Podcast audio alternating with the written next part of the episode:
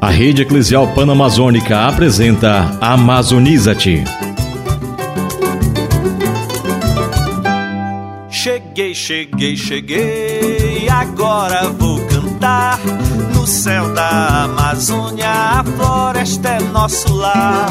Cheguei. Olá, você, amigo e amiga. Nós chegamos para te encontrar nesse programa especial em que não vamos apenas cantar mais falar sobre a Amazônia. E você é nosso convidado e convidada especial. Vamos falar dos povos, das ameaças que essa região vem sofrendo ao longo dos anos, mas vamos falar também de esperança, de sonhos e resistência.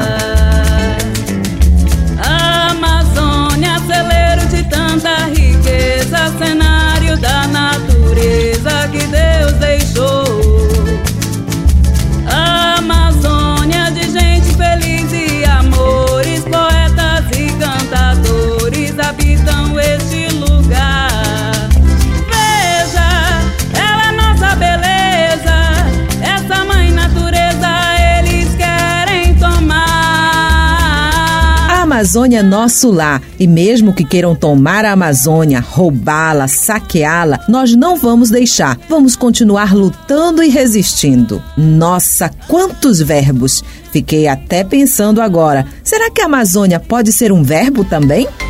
Amazoniza-te.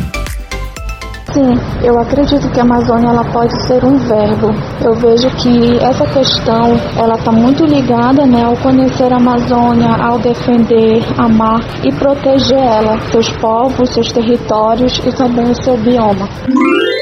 Eu acho que a Amazônia pode ser um verbo sim, porque a Amazônia ela expressa harmonia, porque está enraizada na cultura e na identidade de povos e comunidades tradicionais, por um conjunto de saberes que evoca amor e respeito ao território. Além disso, essas comunidades têm uma grande relação com o território local, com a terra, com a floresta, com os rios, sempre vivendo em harmonia com a natureza.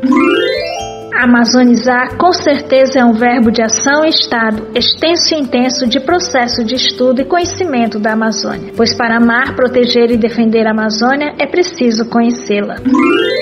Bom, se nós pudéssemos pensar a Amazônia como um verbo, nós pensaríamos no verbo amazonizar, que para mim passa a ideia de tornar o mundo mais amazônico, né? E o que, que seria isso? Para mim, seria difundir os valores, os modos de vida, as culturas e as cosmovisões dos povos da Amazônia para o mundo inteiro. Amazoniza-te. Como podemos acompanhar, a Amazônia pode ser um verbo sim e foi com esse pensamento que um grupo de organizações eclesiais e sociais se reuniram para sensibilizar a opinião pública brasileira e internacional sobre o perigo a que está sendo exposta a vida na Amazônia. E eu aproveitei e fui conversar com a professora Márcia Oliveira, assessora da Repam Brasil. Professora Márcia, seja bem-vinda. Diga para nós, por que transformar o substantivo Amazônia em verbo? Amazonizar é um verbo de ação que indica primeiramente um extenso e intenso processo de estudo e de conhecimento da Amazônia. É preciso conhecer para amar, proteger e defender, como evocava os clamores dos povos da Amazônia em praticamente todos os relatórios das escutas sinodais no processo de preparação do Sínodo Especial para a Amazônia. Amazoniza-te no campo político é uma resposta ao disparate economicista da internacionalização da Amazônia. Ao invés de internacionalizar a Amazônia, propõe-se concretamente amazonizar o mundo. Isso significa carregar o mundo de sentido, de sensibilidade, de contemplação, de admiração e comprometimento com a obra da criação presente na exuberância da Amazônia. O verbo amazonizar evoca ainda respeito às identidades culturais forjadas a partir da relação de respeito e de convivência com a natureza. Nessa perspectiva, a terra, a floresta e os rios simbolizam o locus, o lugar da organização social e política, o lugar da produção e da transmissão das práticas sustentáveis que se encontram em todos os lugares da Amazônia.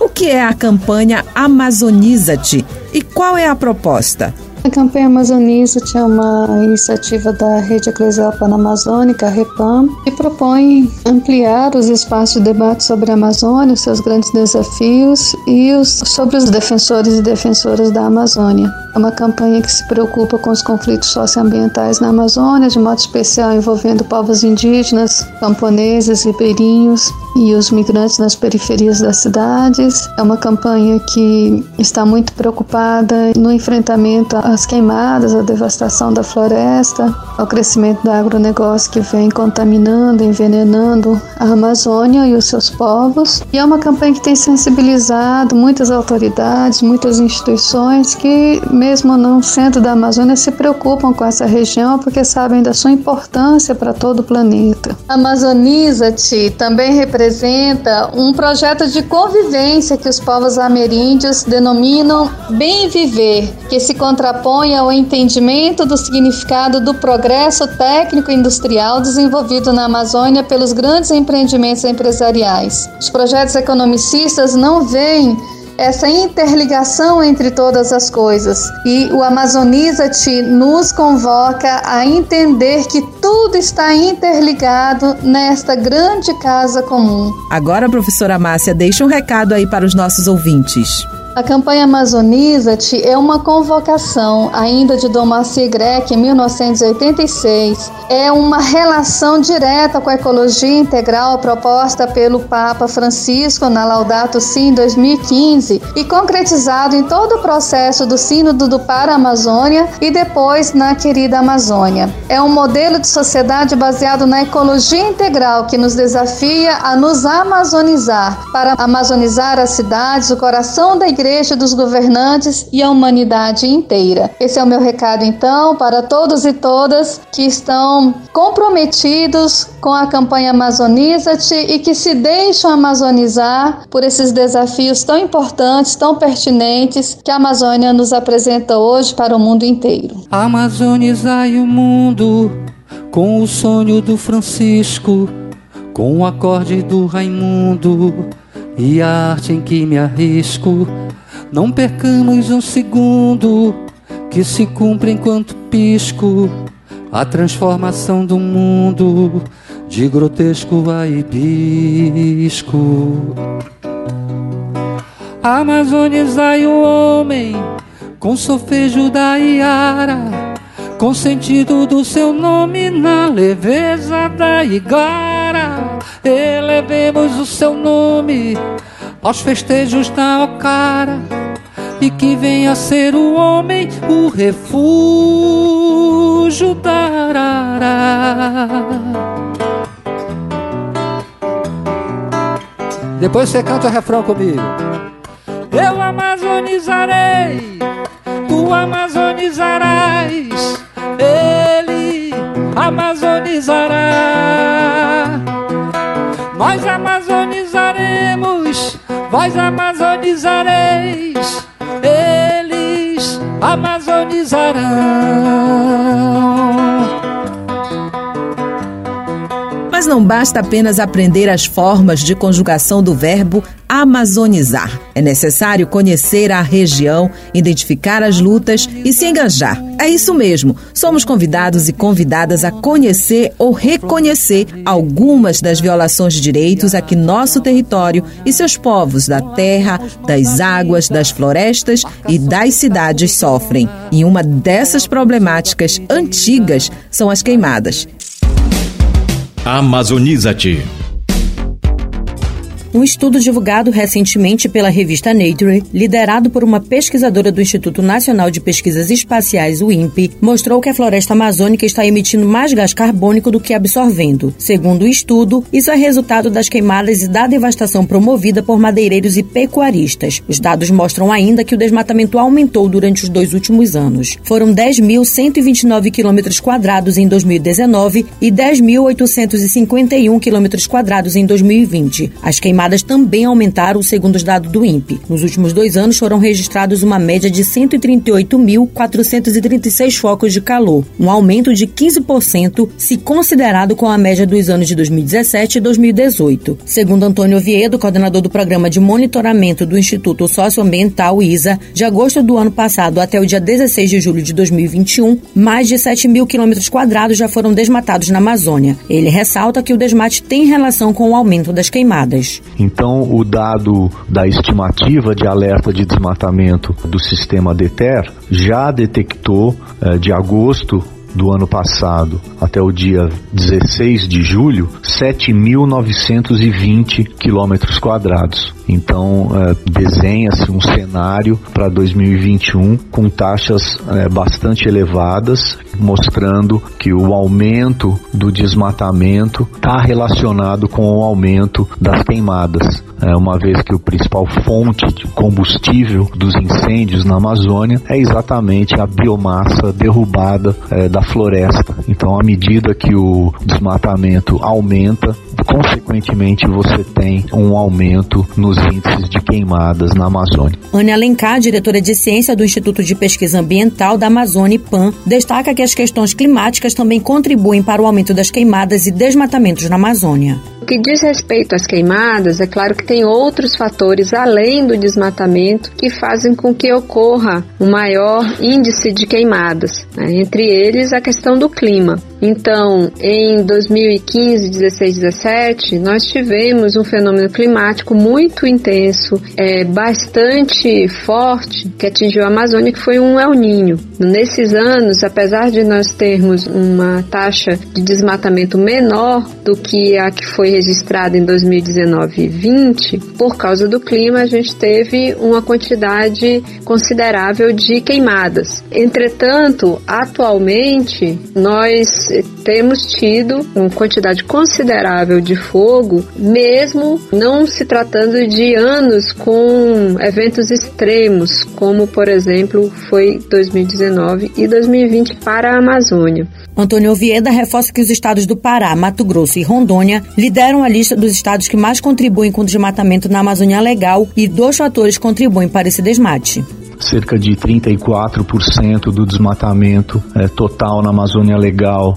é, ocorrendo no estado do Pará, em seguida o estado do Mato Grosso, com uma média de 32% do desmatamento da Amazônia ocorrendo nesse estado, e na sequência você tem o estado de Rondônia, com cerca de 13% do desmatamento da Amazônia é, ocorrendo nesse estado. E o principal fator, ou que promove é, esse desmatamento, são dois: a conversão de florestas para a expansão agrícola, tanto para a abertura de pastagens para pecuária, como cultivos agrícolas, e a atividade ilegal de grilagem de terra. Para Roberto de Barros, integrante da coordenação da Comissão Pastoral da Terra CPT em Rondônia, fiscalizações e conscientização ambiental devem ser realizadas para diminuir as queimadas e, consequentemente, o desmatamento na Amazônia precisamos mesmo que os órgãos de fiscalização, né, eu cobro o governo federal, o governo dos estados em toda a região amazônica, que realize fiscalização, de fato. Também conscientização ambiental. Precisamos urgentemente que os nossos governantes enxergam que a consciência ambiental precisa ser trabalhada na prática. Precisa ser desenvolvido projetos que ajude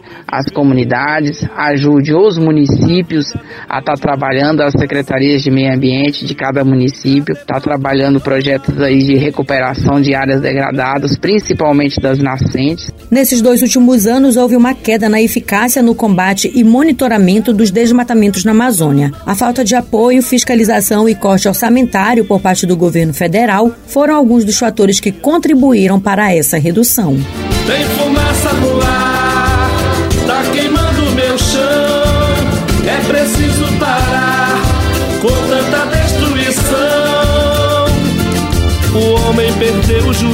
mas não a razão. O homem perdeu o juízo, mas não a razão. Cadê peixe na mesa? Não tem, nem farinha pro meu curumim.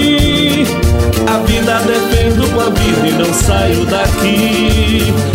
Infelizmente, amigo e amigo ouvinte, não é apenas a fumaça que adoece os povos da Amazônia. A contaminação por mercúrio, provocada pela exploração ilegal garimpeira, é outra ameaça. E as principais vítimas são os povos indígenas e as populações ribeirinhas. Amazoniza-te. O que você faria se soubesse que a água que toma ou o peixe que se alimenta todos os dias está contaminado por mercúrio? Talvez deixaria de consumir de imediato e iria em busca de outra alternativa. No entanto, essa não é uma das opções para algumas populações indígenas da região amazônica que são obrigadas a usar uma água e comer um peixe contaminado por mercúrio. Tudo isso provocado pela atividade do garimpo ilegal em seus territórios. É do rio que vem grande parte do sustento dessas populações. Além disso, com a entrada dessa atividade ilegal, muitos indígenas perdem não somente o seu espaço, mas também a sua cultura, tradição e os seus modos de viver. Diversos estudos já foram desenvolvidos na região amazônica para produzir evidências dos impactos da atividade garimpeira nos territórios indígenas. Um deles aponta o índice elevado de devastação e contaminação das águas na terra indígena Yanomami, localizada ao extremo norte do Brasil, entre os estados do Amazonas e Roraima, como explica Paulo Basta, pesquisador da Escola Nacional de Saúde Pública da Fundação Oswaldo Cruz, a Fiocruz. Então, eh, das aldeias que foram avaliadas, as aldeias da etnia Iequana, que tinham uma proximidade com o garimpo, mas tinham uma relação mais de distanciamento, cerca de 30%, né? ou seja, 3 de cada 10 pessoas avaliadas apresentavam níveis de mercúrio acima dos limites de segurança recomendados pela Organização Mundial da Saúde. E na aldeia Yanomami do Aracaçá, né, o nome dessa aldeia, que ficava praticamente dentro, muito próxima de um barranco, né, onde estava sendo explorado o garimpo, o ouro na região, 92% dos participantes entrevistados e avaliados apresentavam níveis de mercúrio muito elevados, acima do limite de segurança. Então, a gente descreveu nesse estudo ah, algo que a gente fala que é um efeito dose-resposta. Ah, ou seja, à medida que nossa equipe foi avançando para as proximidades da atividade garimpeira, maiores foram os índices de contaminação. Um outro estudo também foi realizado recentemente na terra indígena Sauré Maibã, no médio Tapajós, localizado entre os municípios de Itaituba e Trairão, no Pará. O objetivo era investigar e analisar o quanto essa população indígena está vulnerável à contaminação por mercúrio, levando em consideração a aproximação dos territórios à atividade do garimpo ilegal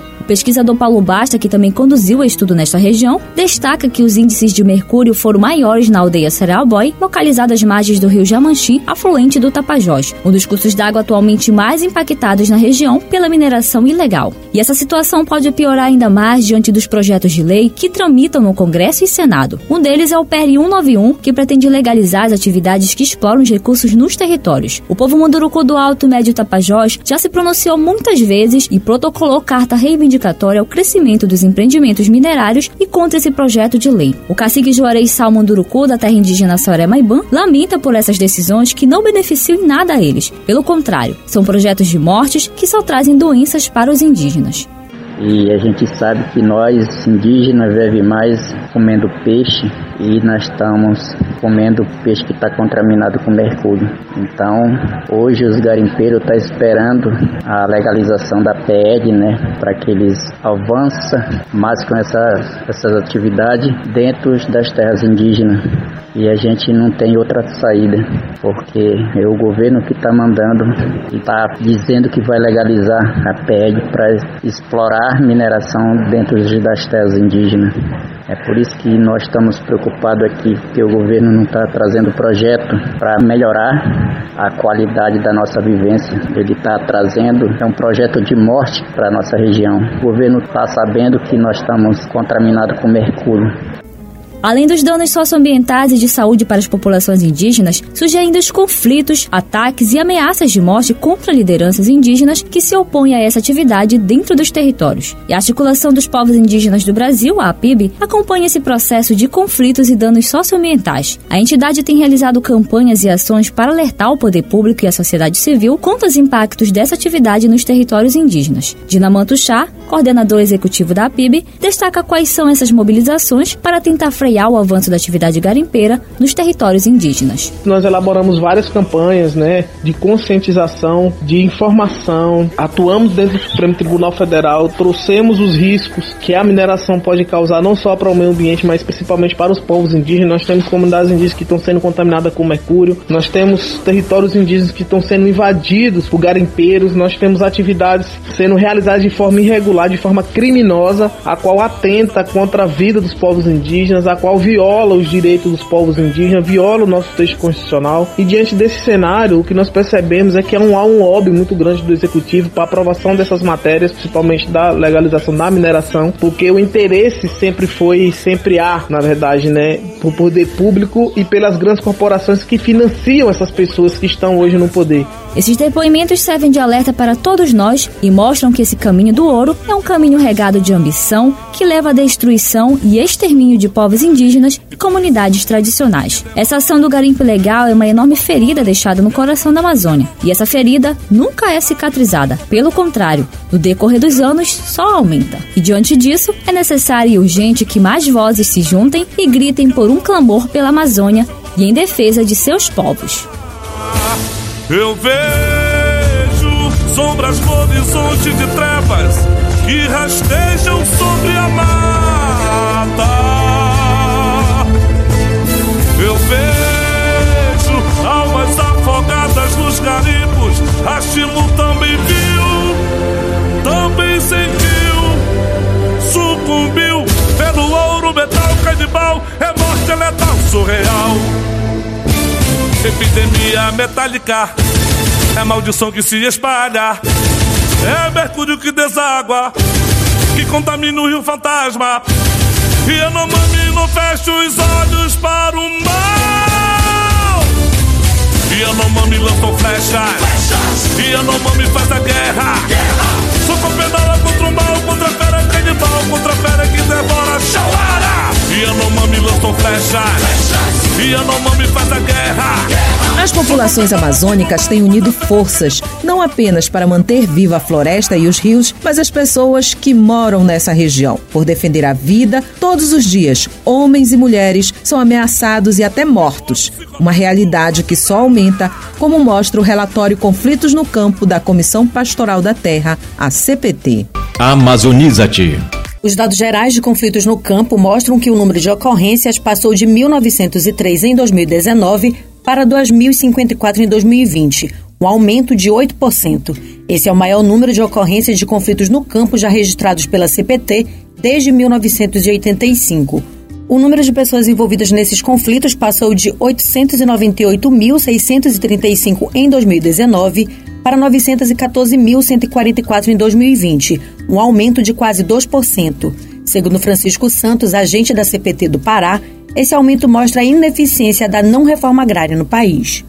Esse aumento dos conflitos no campo mostra a ineficiência da não realização da política pública de reforma agrária no país. O governo Bolsonaro, desde que assumiu a presidência, deixa bem claro em vários de seus pronunciamentos que não destina a terra para indígenas, lombolas, para trabalhadores sem terra. Esse discurso gera uma rede de violência praticado na grande maioria por grandes empreendimentos, leiros, fazendeiros, que utilizam desse discurso para implementar atos de violência contra as comunidades. Vale destacar também que, mesmo diante da pandemia, essa violência no campo contra grupos e comunidades vem ocorrendo. Atos de despejo, as ameaças de despejo e a reintegração de posse são algumas dessas ações que ocorrem. Ainda de acordo com a CPT, dos assassinatos registrados em 2020, 27 ocorreram na região amazônica.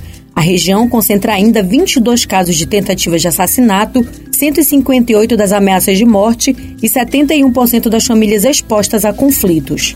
É também na Amazônia que se encontra mais da metade das 5.877 famílias despejadas de seus lares e 84% das famílias que tiveram suas casas ou terras invadidas. Em 2021, infelizmente, os conflitos continuam acirrados. Somente no Maranhão, neste primeiro semestre de 2021, houve três assassinatos, como destaca Márcia Palhano, agente da CPT no Maranhão. E temos, assim, presenciado com muita dor a morte já anunciada de trabalhadores rurais no campo. Nós estamos ainda no primeiro semestre de 2021 e já tivemos quatro assassinatos no campo e uma tentativa de homicídio. Só nesse último mês, agora, tivemos três assassinatos em menos de um mês. Né? O Maranhão vive dias de muita dificuldade, né? de muita luta, sim. Os povos estão resistindo. E esses camponeses e essas camponesas que estão ameaçados, que estão tombando, estão morrendo porque estão sendo sentenciados por este Estado que nega a vida. Esse Estado que favorece o avanço do capital sobre a vida e sobre os territórios de povos e comunidades. A Comissão Pastoral da Terra, CPT, tem acompanhado as comunidades apoiando as lutas e defendendo contra toda violência, como reforça Francisco Santos. A CPT ela atua nessas comunidades apoiando a luta dos trabalhadores e trabalhadoras e das comunidades rurais na reivindicação e na luta das políticas públicas, do acesso ao direito, da permanência na terra, do acesso à liberdade naquele território, defendendo cada uma e cada uma dessas comunidades né, contra todas essas violências que ela vem sofrendo no seu dia a dia, e mesmo assim, são comunidades que sofrem todo tipo de criminalização por parte do Estado, que muitas vezes não são compreendidas. Então, a CPT no dia a dia está ali junto dessas populações, entendendo a sua dinâmica de vida, contribuindo no processo de organização, sobretudo na formação, sendo uma entidade solidária a essas populações, mas sempre desenvolvendo as suas ações a partir das demandas que são apresentadas por essas comunidades e incentivando, sobretudo, que elas possam ser protagonistas. Lutar pela defesa da vida é uma ação constante que precisa ser reforçada todos os dias. Pegue os cereais, a lona, junte a criançada. Pois sem terra organizados é terra ocupada. Mãos dadas vamos juntos, não somos covardes. Somos contra o latifúndio, só produz maldade. Somos contra o latifúndio, só produz maldade. Existe dois projetos em jogo, isso já tá claro. Contradição entre sem terra e latifundiário. Pois um projeto é liberdade, vida e produção. Outro, injustiça, morte e especulação. O outro, injustiça, morte e especulação.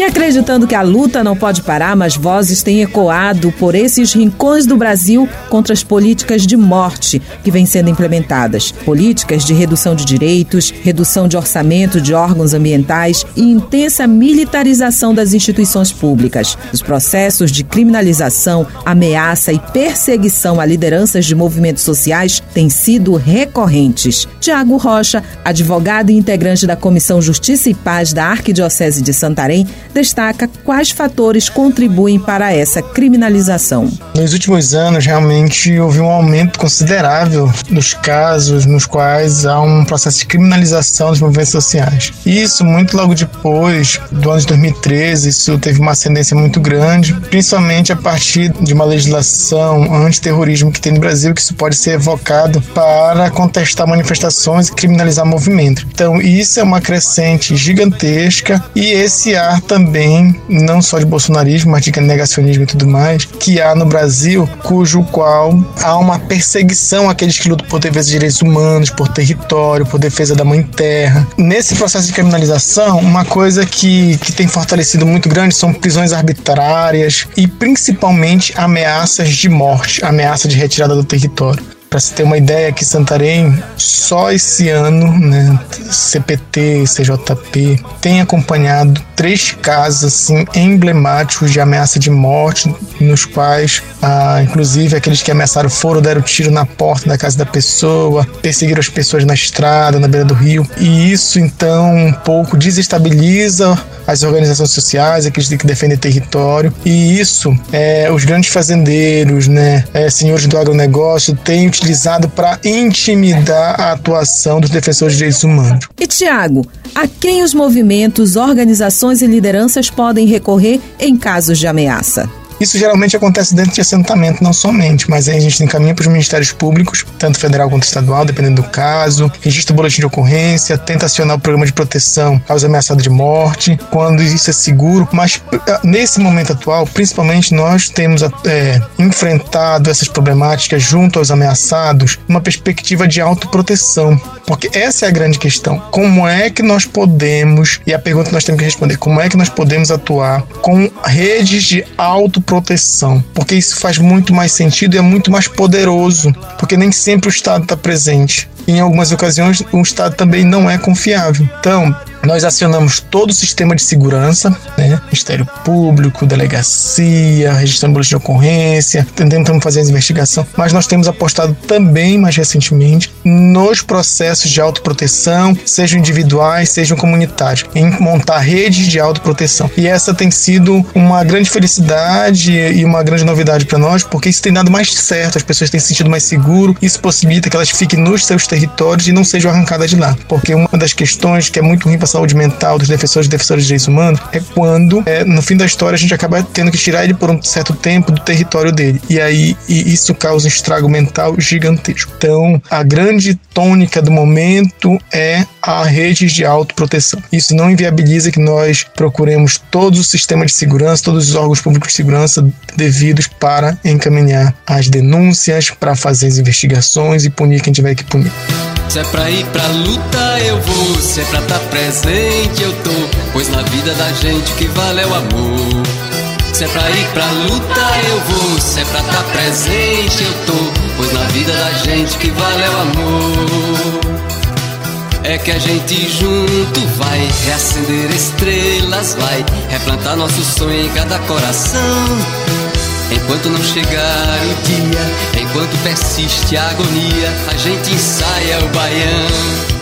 A criminalização não se resume apenas aos movimentos sociais ou lideranças, mas também a indígenas que vivem nas cidades. Hoje, a maioria dos centros urbanos, acima de 50 mil habitantes, tem indígenas, e essa é uma realidade que se perpetua desde o começo da nossa história. Amazoniza-te. Os desafios de viver nas cidades, centros urbanos. Essa é a realidade de muitos indígenas espalhados pelo país, em especial na região amazônica. E tal situação vem se agravando por conta da entrada de grandes projetos nos territórios tradicionais. A saída, por vezes, vem acompanhada de inúmeros desafios que acabam expondo indígenas aos mais diversos tipos de riscos, como droga, tráfico e a prostituição. Vandria Borari, da aldeia Borari, em Alter do Chão, oeste do Pará, destaca os desafios enfrentados pelos indígenas que moram nos centros urbanos. É um dos grandes desafios que nós, povos indígenas, enfrentamos com relação à negação da nossa identidade, principalmente a nós indígenas que vivemos em contexto urbano. Isso é um reflexo da colonização, uma forma brutal que chegou para apagar a nossa identidade. Muitos indígenas em todo o território nacional sofrem com relação à negação da sua identidade. Isso reflete diretamente a negação do nosso direito, principalmente pelo Estado brasileiro, que nega nós, enquanto povos originários, direito ao território. Sabemos que o Brasil é terra indígena e que as cidades se sobreporam aos nossos territórios, às nossas áreas sagradas, nossas florestas, às nossas áreas de proteção. Outro ponto enfatizado por Vandria foi quanto às violações de direitos sofridas por indígenas ao migrarem para os centros urbanos. Segundo ela, o acesso dessas populações aos serviços de saúde, educação e infraestrutura são negados pelo Estado por não os reconhecerem como indígenas. Muitos indígenas que vivem em contexto urbano, eles têm seus direitos negados por conta dessa violência institucional enquanto o apagamento da identidade, da nossa identidade. Né? Um exemplo que nós tivemos bem claro foi com relação à pandemia que assolou todo o planeta principalmente territórios indígenas. E os indígenas que vivem em contexto, muitos não tiveram acesso né, à vacina, justamente porque Para o Estado, o indígena é aqueles que estão somente nos territórios, né? não vivendo em contexto urbano. Grande parte da população indígena que mora em contextos urbanos pode ser encontrada nas periferias e passa pelos mesmos desafios de quem vive as severas desigualdades socioterritoriais. Além da falta de recursos financeiros, o preconceito por parte da sociedade também é outro desafio enfrentado por essas populações. Fabiana Furtado, agente da Caritas e do Conselho Indigenista Missionário Cine, destaca como tem sido feito o acompanhamento da instituição junto aos indígenas que moram nos centros urbanos. Ao longo desses 20 anos, o acompanhamento se dá o apoio junto ao trabalho da PIAMA, né, da Pastoral Indigenista, no acompanhamento das políticas públicas, nas assembleias, no trabalho que foi feito ao longo desses anos de levantamento populacional, as primeiras grandes assembleias agilizaram na busca de políticas públicas, né, no efeito dessas políticas públicas em saúde, educação, moradia. E esse trabalho ele vem se dando no decorrer longo desses anos. E além dessas ações de prevenção, de informação, também a assessoria sobre direitos indígenas foi intensificada, e não só na cidade de Manaus, também nas outras regiões onde as equipes do CIM estão fazendo esse trabalho de assessoria dos direitos indígenas indígenas, no acompanhamento das políticas públicas, na efetivação junto com eles, dando apoio, as orientações, as incidências junto aos órgãos competentes né, que respondam à demanda dessas populações indígenas. Diante das adversidades, indígenas que se encontram nas cidades relatam a importância de ocupar espaços pela garantia de direitos de todos e todas, como pondera Vandria Borari.